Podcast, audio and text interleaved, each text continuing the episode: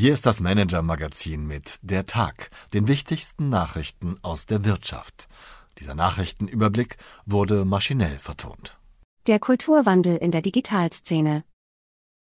Liebe Leserin, lieber Leser.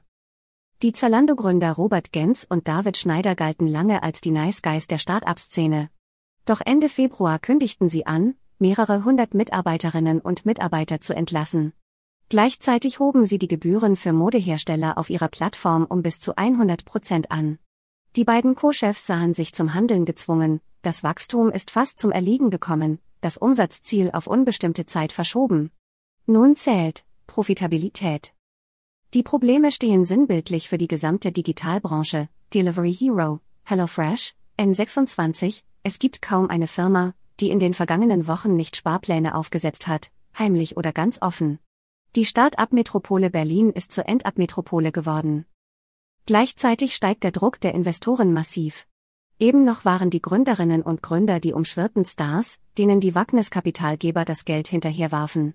Nun lassen sich Investoren etwaige Finanzierungen über geheime Klauseln fürstlich bezahlen, und die Unternehmensbewertungen schrumpfen. Noch sind zwar Pleiten und Totalausfälle die Ausnahme. Aber es gärt im System. Alle versuchen zu retten, was noch zu retten ist. Meine Kollegen Christina Kyriasoglu und Jonas Rest sind tief eingetaucht in die neue Start-up-Welt, haben mit Investoren, Gründerinnen, Anwälten und Beratern gesprochen. Ihre Recherchen belegen anhand vieler, bislang unbekannter Details den aktuellen Wandel. Ihr Fazit, die kuschelige Start-up-Welt ist zur Battle Royale mutiert, mit einem gnadenlosen Kampf, jeder gegen jeden. Die Wirtschaftsnews des Tages. Audi verpatzt Neuorganisation, die Ära von Markus Düßmann bei Audi verläuft bislang alles andere als rund.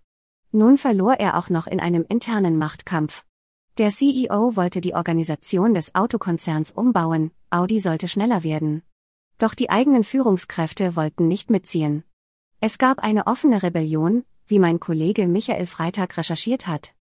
Investor attackiert Pro7 Sat1, rebelliert wird auch bei Deutschlands zweitgrößtem TV-Konzern, allerdings von anderer Seite. Didier Stössel, eine Art Chefmedienmanager der neuen, tschechischen Großaktionärin Renata Kellner OVA, hat sich erstmals ausführlich zur Gesamtlage geäußert. Aus seiner Sicht sind die Münchener bereits ein Sanierungsfall, sagte er meinem Kollegen Henning Hinze. Die Vorstellung der verschobenen Bilanz am Freitag dürfte spannend werden. Deutsche Börse plant Zukauf. Für knapp 4 Milliarden Euro will der Börsenbetreiber den dänischen Softwareanbieter SimCorp übernehmen und damit das Datengeschäft ausbauen. Anleger reagierten angesichts der hohen Bewertung allerdings wenig begeistert, die Aktie rutschte um mehr als 7% ab. Das Neueste aus dem Bereich Personalien. Christiana Riley verlässt die Deutsche Bank, die Amerika-Chefin wird Deutschlands größtes Geldhaus bereits zum 17. Mai verlassen und geht zur Großbank Santander. Gleichzeitig wird der Vorstand der Deutschen Bank umgebaut und verkleinert. Sowie das Unternehmen insgesamt, in dem Chef Christian Sewing weitere Stellen abbauen will. Und das, obwohl er mit den Quartalszahlen an diesem Donnerstag die Erwartungen der Analysten übertraf. Das Frauenverhältnis im Vorstand übrigens verschlechtert sich durch Rileys Abgang, von 2.10 Uhr auf 1 zu 9. Was Sie heute noch für Ihr Berufsleben lernen können. Durchbruch bei LinkedIn, wie Sie es bei dem Business-Netzwerk von 0 auf 100 schaffen können, zeigt Ihnen Manas Human aka Manas Foloria. Der weitgehend unbekannte Vorstandschef des deutschen IT-Dienstleisters Nagaro hat sich aus dem Stand auf den zweiten Platz eines LinkedIn CEO-Rankings geschoben, wie unsere Kollegen vom Harvard Business Manager berichten. Der Manager begeistert vor allem mit der empathischen Interpretation seiner Rolle als Führungskraft.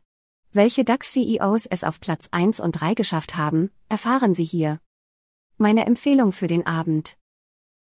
Ein etwas anderer Blick auf die Springer-Affäre, Seit Wochen beherrscht der Streit zwischen Axel Springer-Chef Matthias Döpfner und dem ehemaligen Bild-Chefredakteur Julian Reichelt die Schlagzeilen.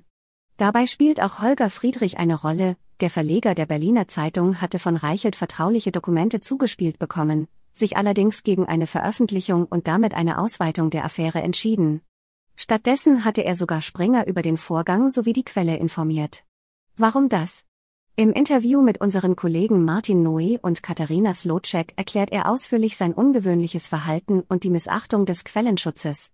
Friedrich fordert eine Debatte über Medienethik. Wir müssen über den schmalen Grad zwischen Aufklärung und Denunziation sprechen.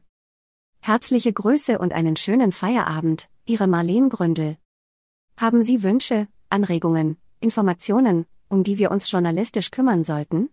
Wir freuen uns auf Ihre Post unter chefredaktion at manager-magazin.de. Hallo und guten Tag, ich bin Sven Klausen, Chefredakteur des Manager-Magazins. Dies war die letzte Ausgabe von Der Tag, dem täglichen Nachrichtenpodcast vom Manager-Magazin. Vielen Dank fürs Zuhören bis hierher. Unseren täglichen Wirtschaftsüberblick können Sie weiterhin als Newsletter abonnieren, ganz einfach unter manager-magazin.de-newsletter. Zum Hören gibt es unsere exklusiven Insider Stories und wichtigsten Recherchen weiterhin in meinem Podcast Das Thema. Jeden Freitag neu. Und überall dort, wo es Podcasts gibt.